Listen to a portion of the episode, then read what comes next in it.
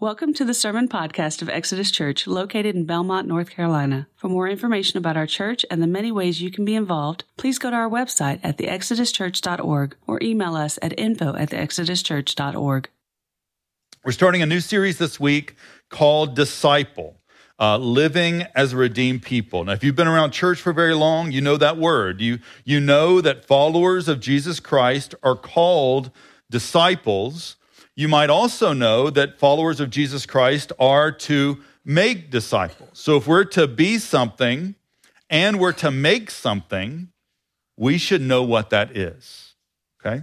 So, what is a disciple? Well, a disciple is anyone who values something or someone to the degree that they gain identity from it, they create community around it, they verbally praise it and they spend their life for it. And, and we can be a disciple of anything. We can be a disciple of college football that starts in like 24 days, and I'm so excited. Okay? See? See what I did there? Um, we can be a disciple of fashion. We can be disciple of Fortnite. Like there's all kinds of things we can be disciples of. And if we're a disciple of it, we're, we'll gain some sense of identity from it. We'll create community around it. We'll verbally praise it and we'll spend our lives for it. Now, for our purposes, we want to know what it means to value Jesus such that we're a disciple of his, where we value Jesus to where we would gain a sense of identity from following him, uh, be a part of the community known as the church, and verbally praise uh, Jesus through worship and be involved in what he's in, doing in the world through his mission. That's what we want to, to be about as disciples and as disciple makers. And so that's going to be our goal for the next four weeks to just talk about what it means to be a disciple of Jesus Christ. Now, if you are a disciple, I hope that you're challenged by this series. I hope that you're encouraged. If you're not yet a follower of Christ, we're so glad you're here. And our prayer is that you would hear something from God's word that would be so compelling that you would gladly lay down everything else you value to value Jesus above all things. That really is our hope. And so I want to read um, 1 Peter 1. I'm just going to read a portion of it. We're going to be kind of bouncing around in 1 Peter 1 today. Uh, I'm going to read verses 22 through 25, and then I'll pray, and then we'll jump in.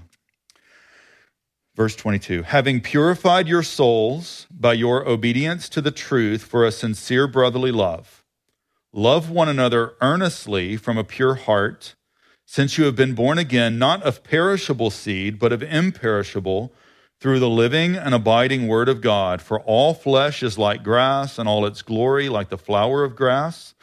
The grass withers and the flower falls, but the word of the Lord remains forever. And this word is the good news that was preached to you. Let's pray together. Father God, thank you so much for your word.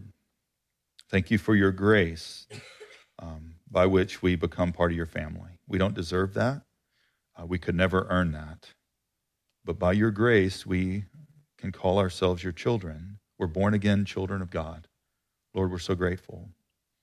And Father, I pray that for those of us who call Jesus our Lord and, and, and Savior, that today we would know more about what it means to be a disciple, that you would show us that in your word.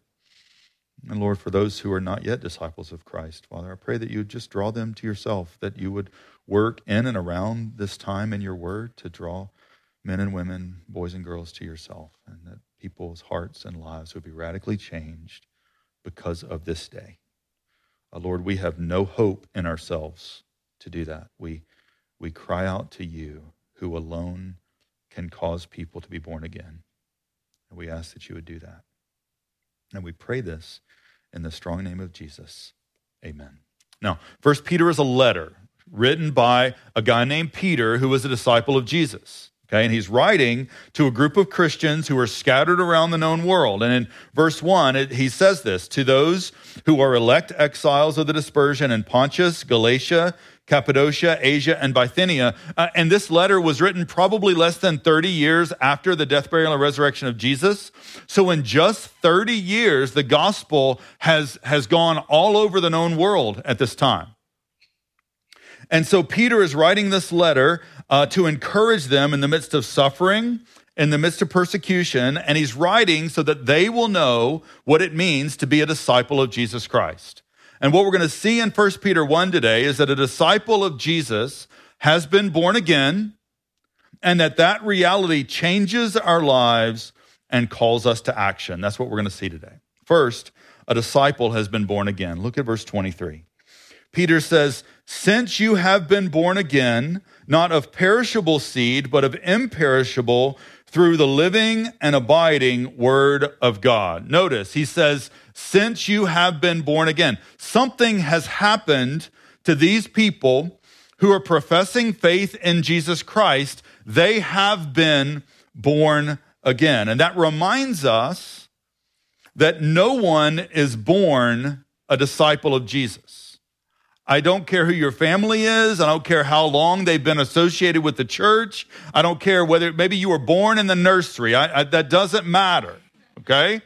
Nobody is born a disciple of Jesus Christ. In fact, we are rather born with this thing in us that the Bible calls sin. It affects our actions, what we do. It affects our attitude, how we think and feel. It affects our nature. Like sin affects everything all the way down to our nature. In Ephesians 2, we read that we are by nature children of wrath like the rest of mankind. And so we're not born disciples of Jesus Christ. We're born rejecting God's rule and reign. We're born rejecting God's word. We're born rejecting all of that in our actions, our attitude, and all the way down to our nature. We're rejecting those things. No one is born a disciple of Jesus. That's why we have to be born again. And Peter is saying to us in verse 23 since you have been born again, he's speaking to these Christians who are receiving this letter. And he's saying that, they, that this has happened to them. And he doesn't go in a lot to, to what they were before that, but he does talk to us about what it means for them to be born again. And we see three things in chapter one. First, that we are that to be born again means we were changed, and it wasn't by ourselves, it was by God. Look at verse 23 again. Since you have been born again, not of perishable seed, but of imperishable through the living and abiding word of God. Now, he he sets up these two potential paths to being born again. One is perishable, the other is imperishable. And he goes on in verse 24, 25 to explain the differences between those two. Verse 24 For all flesh is like grass, and its glory like the flower of grass. The grass withers and the flower falls. This is this perishable way by which we might try to be born again. It's the works of, it's our self effort to try to change ourselves, is what he's kind of detailing here. And he says, This is not the way you were born again. In fact, he says, We were born again by the imperishable, living, and abiding Word of God. Then he goes on in verse 25 to say, The Word of the Lord remains forever. And then he says, And this Word is the good news that was preached to you. And so, what Peter wants us to understand is that if we are disciples of Jesus, that we've been born again, and we weren't born again because of our effort, because we checked all the right boxes, we're born again because of the gospel of Jesus Christ radically changing us. So, if you're born again, it's not because you tried really hard, it's because God changed your life. We were born again. In fact, in verse 3, he says, according to his great mercy, he has caused us to be born again to a living hope. Peter wants us to understand if you're born again, it's not because you tried hard to do it, it's because God did it to you. And then he goes on in verses 18 and 19 to remind us not only is this God's work through the gospel, but God's work through the gospel was costly. Look at verse 18 knowing that you were ransomed from the futile ways inherited from your forefathers, not with perishable things such as silver or gold, but with the precious blood of Christ, like that of a lamb without blemish or spot. And what Peter wants us to know is that if we're disciples, if we're born again, not only is this something God did for us, it's also something that cost God the life of his son. We were ransomed. And we weren't ransomed with something we could provide on our own. It wasn't the silver and gold, like we could, we could pay for it ourselves. This was something that had to have the precious blood of Jesus Christ. You see, I, I mentioned earlier that all of us have this thing in us that affects our actions, our attitude, and our nature, that thing called sin. And the Bible's estimation of that sin is that it is deserving of eternal wrath. Sin for God is not a small thing. Now, for, for many of us, we think it's just a, a very light thing to sin against God. For, for God, it's a very serious thing. And his justice demands that his wrath be satisfied. And the way his wrath is satisfied is through the cross of Jesus Christ. We were ransomed, not, not by something we could provide on our own, but by the precious blood of Jesus Christ. And all of this because of God's great mercy. Look at verse 3. He says, Blessed be the God and Father of our Lord Jesus Christ. According to his great mercy, he has caused us to be born again. It's not, it doesn't say according to our great effort. It doesn't say according to our awesomeness. It says according to his great mercy. He has caused us to be born again. And he says to be born again to a living hope through the resurrection of Jesus Christ from the dead. He's caused us to be born again to a hope in this life. Like as you and I face the life that's marked out for us, we face it with a living hope. But there's more. It, it's not just that Jesus gives us hope in this life, he gives us hope in the next. Verse 4 to an inheritance that is imperishable, undefiled, and unfading, kept in heaven for you, who by God's power are being guarded through faith for a salvation ready to be revealed in the last time. So a disciple is born again. We've been changed by God's power, not our own. We've been ransomed by Jesus' blood, not our effort. All of this because of God's mercy to a hope in this life and in the next.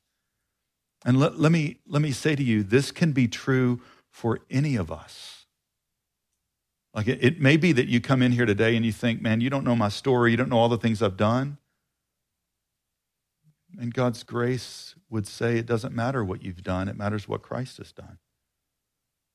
And, and you don't know some of the stories in this room. Like there, there are some stories in this room that are just crazy town. And yet God has been so good. I've had the privilege of taking some people through the mill and, and after, the after the renovations and stuff that, that have happened, and, and they didn't see it before. And so I'm showing them this. I'm like, Do you see? And they're like, Yeah, this is great. I'm like, no, no, you don't understand. Like, you don't know. Like, this was like crazy in here. And now it's fun and awesome and exciting. I think sometimes we can think that way about other people. And you know, we look at somebody who's been born again and we're like, oh, well, yeah, they, they're born again. No, they're born again. And this can be true for any of you.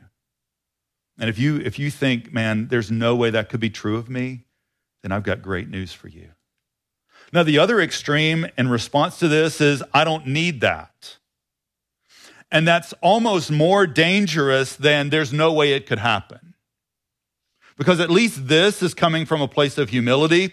This is coming from a place of pride. The Bible says God opposes the proud. And I don't know if you know this, but you don't want him opposed to you. But this good news of the gospel that according to his great mercy, he can cause us to be born again to a living hope, it's available to anyone who trusts Christ today. And, and again, maybe, maybe that's your story. You've not trusted Christ yet. This can be true. You can be born again, not because you earn it, not because you deserve it, but according to His great mercy. Sin forgiven, life changed in this life and forevermore. A disciple is born again. Now, being born is not the end of the story any more than you know it's it's that way with with our lives. We're we're born and we're born to live and peter calls us to more in verse 13 he says therefore preparing your minds for action being sober minded set your hope fully on the grace that will be brought to you at the revelation of jesus christ.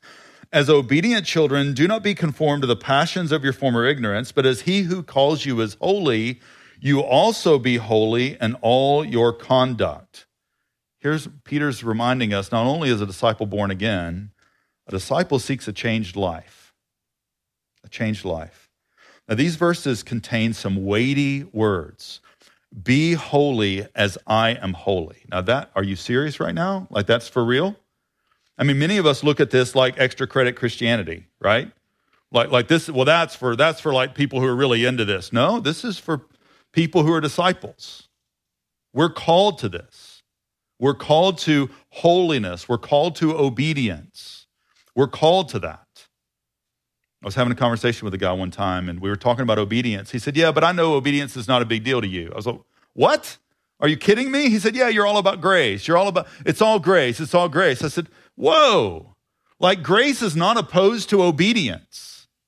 Grace is also not opposed to effort. Grace is opposed to earning. That's what grace is opposed to. And a disciple of Jesus Christ is not only born again, a disciple of Jesus Christ seeks a changed life. And, and we see this. Notice the commands here. Look at verse 14.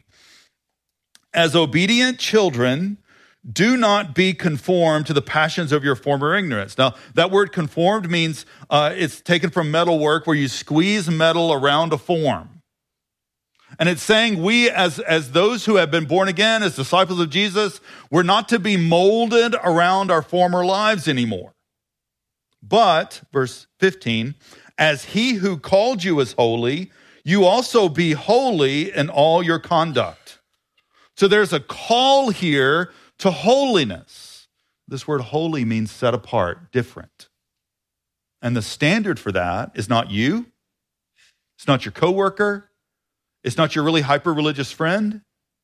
And what very often happens when we think about holiness is we kind of think, well, I'm better than them and I could never be them, but neither of those people are the standard for holiness. God is. He says, as he who called you is holy, and he says, you also be holy. When? In all your conduct. So the standard is God, the sphere is all the time. Seen and unseen, known and unknown. We're to be holy. And again, this is not extra credit Christianity. This is what we're called to. And Peter is assuming that if we're born again, our lives are going to reflect our Father. He also assumes that our hearts are going to revere our Father. Look at verse 17. And if you call on him as Father, who judges impartially according to each one's deeds, conduct yourselves with fear throughout the time of your exile. So not only are our lives to reflect our Father, our hearts are to revere him. That's what this word fear means. It doesn't mean we're scared, although that would be an appropriate response. I mean, I think sometimes we forget, like, He is a God of love, He is a God of grace, He is a God of mercy, and He is God. He can do whatever He pleases. And we're to walk with reverence toward Him. A.W. Tozer said it this way. He said, it's going to be on the screen. He said, The greatness of God rouses fear within us, but His goodness encourages us not to be afraid of Him. To fear and not be afraid that is the paradox of faith.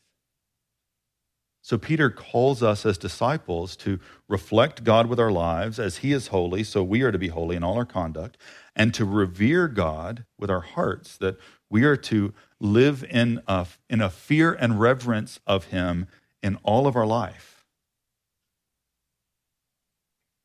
And again, lofty commands be holy as I am holy. And don't miss the gospel here. Look at verse 13. Preparing your minds for action, uh, being sober minded, set your hope fully on the grace that will be brought to you at the revelation of Jesus Christ. Not partially, not 80 20, fully. Our only hope for a changed life is God's grace. And Peter calls us to it. He calls us to a changed life, and he calls us to set our hope fully on the grace of God. We're not born again by our self effort. We don't live again by our self effort. We are born and live with our hope fully on the grace of God. So a disciple is born again, a disciple seeks a changed life, and finally, a disciple who is born again loves earnestly. Look at verse 22. Having purified your souls by your obedience to the truth for a sincere brotherly love, love one another earnestly from a pure heart. Now, verse 22 can start to sound uh, confusing. It says, having purified your souls by your obedience to the truth. Now, that can start to sound like my soul gets purified when I obey.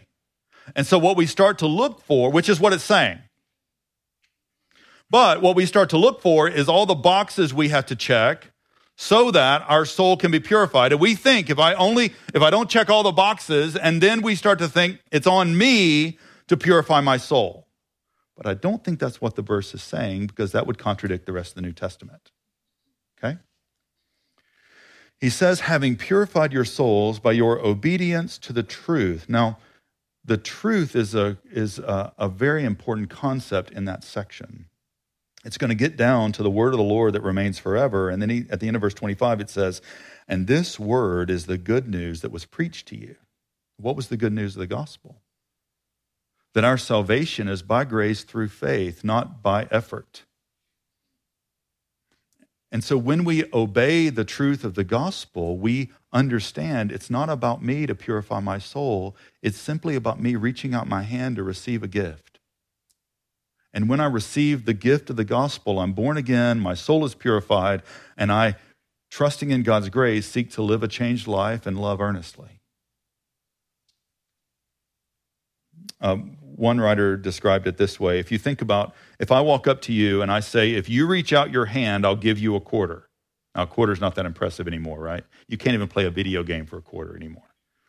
But if I said, reach out your hand, I'll give you a quarter, you haven't earned the quarter, you haven't created the quarter. You just reached out your hand and I gave you a quarter.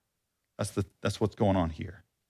Your obedience to the truth is reaching out the hand of faith, and God changes your heart. That's what's going on here. And what happens is that after that, uh, when that takes effect in our lives, we love one another earnestly from a pure heart. He talks about a brotherly love. It's like siblings. Now, you might have small siblings and you might wonder what brotherly love actually looks like. You might be thinking, could he not come up with a better illustration? Could we not talk about something else here? Um, but this is, this is a family love because we are family together. God is our father, we are brothers and sisters together. And, it's talking about a love that's family love. And notice it says, love one another earnestly not passively, not when we feel like it, not kind of happy, but earnestly. There's to be intent and earnestness about loving one another. And then it says from a pure heart. And so often we can love someone from an impure heart. We can love to get, we can love to maneuver, we can love to manipulate. This is a love that is from a pure heart. It's a love that is a sacrificial servant kind of love. Now, if you've been around Exodus very long, you, you know that we are what uh, the theological word for what we are is called complementarian. Here's what that means it means we believe that men and women are equally made in the image of God. Men are not better, women are not better. We believe that both men and women are made equally in the image of God. And then we believe that in the, in the home, a husband is to be the head of the home and what that means is not dictator, ruler, authority. What it means is that the husband, as the head of the home, is to be a sacrificial servant leader so that his wife flourishes and thrives. And then the response of the wife to that sacrificial servant leadership is that she is to support and encourage him so that he can flourish and thrive as well. And in this dance of sacrificial service and sacrificial service, we find this beautiful reality that points to the gospel of Jesus Christ. And when, when Peter says that disciples are to love earnestly from a pure heart, that's one of the places that has to happen. Men, men we are to be sacrificial servant leaders in our homes. We're to love, Ephesians 5 tells us we are to love our wives like Christ loved the church. It's what we're to do, men. It's what we're called to. That's one, one way in which we love one another earnestly from a pure heart. And loving one another is hard. It's hard because we're different. It's hard because we value things differently. It's hard because our hearts are not always pure. But a disciple of Jesus Christ is born again, seeks a changed life, and seeks to love one another with a pure heart. And so here's the question. It's a really important question. The question is this Are you a disciple of Jesus Christ? I mean, there's a lot riding on that question. There's a lot riding on that question. Our hope in this life is riding on this question. Peter says, according to his great mercy, he has caused us to be born again to a living hope. You want hope in this life? Be a disciple of Jesus Christ. But the next life is riding on this question as well. He's caused us to be born again to a living hope, to an inheritance that is imperishable, undefiled, and unfading, kept in heaven for you. There's a lot of things that could give us a fleeting sense of hope in this life. There's nothing in this earth other than Jesus Christ that will give us hope in the next. So, are you a disciple? Are you a disciple of Jesus? Have you been born again? Do you seek a changed life? Do, do you seek to reflect your Father in walking in holiness, not in perfection, but in progress. Do you seek to love earnestly from a pure heart? That's what it means to be a disciple. So, are you a disciple of Jesus? Are you a disciple of Jesus? Now, again, it may be that you've played church your whole life, but you're not a disciple. It may be that you made a decision long ago, but there's never been any real form of discipleship where you've really wanted to follow Christ with your life. I want to call you to that today. A disciple is born again, and that reality affects everything about our lives.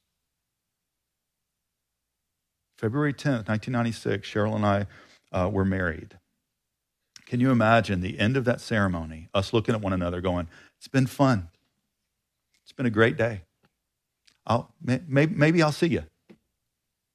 Can you imagine? None of us, none of us would envision a relationship that important having that little effect on the rest of our lives. But so often, in our culture particularly, we can think, I made a decision, doesn't matter if I'm a disciple. Have you been born? Are you a disciple? Have you been born again? Do you seek a changed life? Are you loving one another earnestly from a pure heart? That's the call. And then the second question is where's your hope? It may be that you're looking at this list and it's a serious list. Like a changed life, be holy as I'm holy. Are you serious? Love earnestly from a pure heart, for real? You might look at this list and go, man, there is no way. Or you might look at this list and go, yeah, I can handle that. I'm going to try hard. I'm going to do it. And maybe that's been your understanding of Christianity. Try hard and do it. Well, if that's your understanding of the Bible, I've got really great news for you. Our hope is not in our trying hard and doing it. Our hope is in Jesus Christ. Now, now what happens when we think our hope is in trying hard and doing it? It ends in either pride because we think we succeed or despair because we know we don't. And then we wonder if everyone else is really doing it or are they faking it. Our hope is not in us. Our hope is in Jesus Christ. And throughout 1 Peter 1, there have been these two paths perishable seed, imperishable, abiding word of God. The setting our hope fully on the grace of Jesus or this seemingly despairing call to obey in our own power. The only option that gives us hope is not hoping in ourselves, but hoping in Jesus Christ alone. And so, for us to be disciples, we've got to hope in Jesus. Where's your hope today? Where's your hope today? Where's your hope to be holy today? Where's your hope to love earnestly today. If your hope is in you, good luck. If your hope is in yourself, like, it's just not going to happen. But if our hope is in Jesus, we'll start to see life change. We'll start to look more like our dad. We'll start to look more like our Father in heaven. We'll start to walk in such a way that we revere him in our lives. We'll start to treat one another like family and love each other earnestly from a pure heart. All because the living and abiding Word of God, the gospel of Jesus Christ, has radically changed us and caused us to be born again. Man, my prayer for us as disciples is that we would value Jesus. My prayer for us as disciples is that we would value him such that our all of our identity would come from what who he is and what he has done for us, that we have been born again to a new and living hope. That's what I want for us. Let's pray to that end. Father God, thank you for your goodness to us and your kindness. Jesus, you are so good. We're grateful for the reality that you have ransomed us by your precious blood, that you caused us to be born again to a living hope, that you have an inheritance that's kept in heaven for us, that we're guarded. Lord, such good news. And even when we're called to this standard that just seems so lofty, to, the, to holiness, Lord, we're called to revere you. Lord, even in that, we're to set our hope fully on the grace that's in Christ Jesus. So, Lord, would you, would you just remind us of what we've been called to, and would you free us from being afraid of it? Would you free us from being afraid of it so that we might walk with you in faith and your power and your glory? And Lord, would you do that? Father, we want to be the people you've called us to be, and we want to be involved in making more disciples who are what you've called us to be. So, Lord, would you do all this for your glory in our lives? We pray in Christ's name. Amen.